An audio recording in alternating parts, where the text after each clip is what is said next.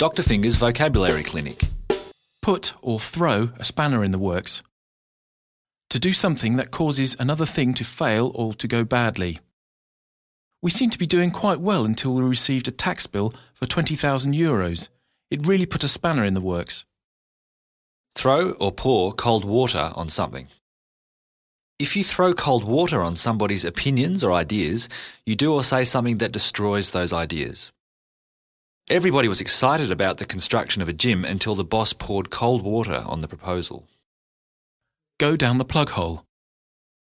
If something goes down the plug hole, it fails or is wasted. They have just cancelled the order. Now all our hard work has gone down the plug hole. Kiss, say, or wave goodbye to something. If you kiss goodbye to something, you accept that something will never happen or that you will never have something. I can kiss goodbye to any hope of promotion in this company. Cook somebody's goose. Ruin someone's plans.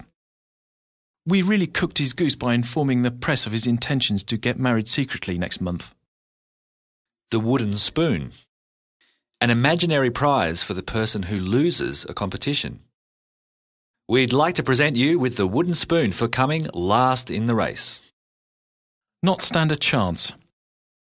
If something doesn't stand a chance, it's going to fail. Those football players are professionals and we're just amateurs. We don't stand a chance of winning against them. Steal someone's thunder.